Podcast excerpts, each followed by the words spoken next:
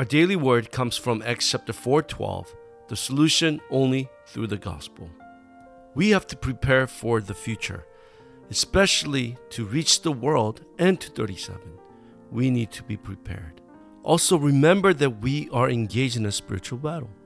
We're living in the last days.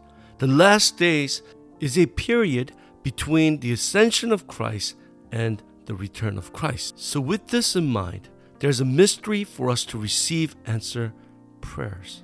It is related to the question why is Jesus the only way for us?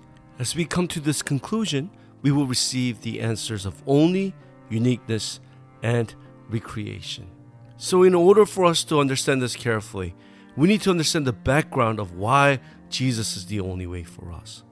Let us look at the situation of the early church in the New Testament. When the early church proclaimed only Jesus, the religious organizations were completely against it. Also, the members who proclaimed Christ was important. Many of them were not recognized by the society, and many of them seemed like they didn't have any good social skills because they would only say, only Jesus.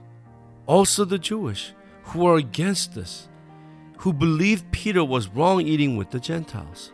They thought the Christians were just crazy. That's why they persecuted Christians. In a way, it's rare to see persecution because we live in the age of democracy. But we see the similar situations spiritually today in our world. Also, Rome was against this. They said, How can a carpenter become the king? And they said, Don't call Jesus Lord, for the title of Lord belongs to the Roman emperor. But we all know what happens in 250 years. Rome is evangelized. Now let us look at the future. The atmosphere today in the world says don't say only Jesus. Many Muslim countries are against this. But as we look at the society, they're like, let's make it a law to say all religion has salvation. So let's look at Paul's situation. What type of background did Paul have as he shared the gospel? Paul dove deeper into things that can only be solved through the gospel. Because why? This was Jesus' method. Matthew 8 17, Jesus healed those who could not be healed.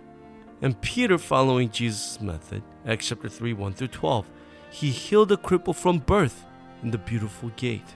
And the religious establishment warned Peter, saying, Do not preach in the name of Christ.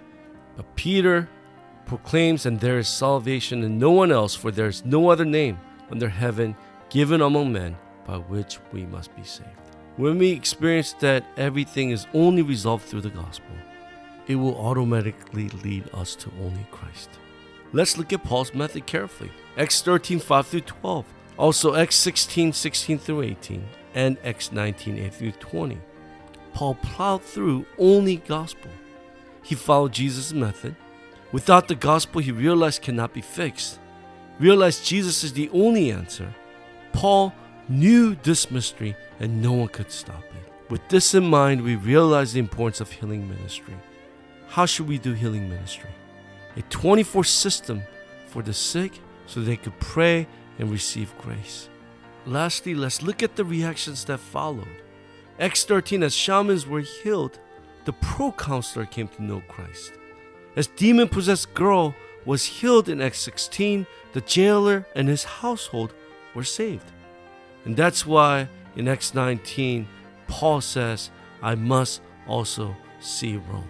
So as we conclude here today, only Jesus. This is the answer for the world today. Only true healing that the doctors cannot heal. The most amazing thing about this is that we possess this truth. When you pray in the name of Jesus, answers will rightfully come. The problem is our posture. We can receive answers daily in our lives. So think about grace and errands as you receive God's grace. Many things block the gospel in our field and in our lives and our church. But pray in the name of Jesus Christ to break down the stronghold of Satan in our fields. Works will rise to those who have this mystery, and God will use them. Let us restore only Jesus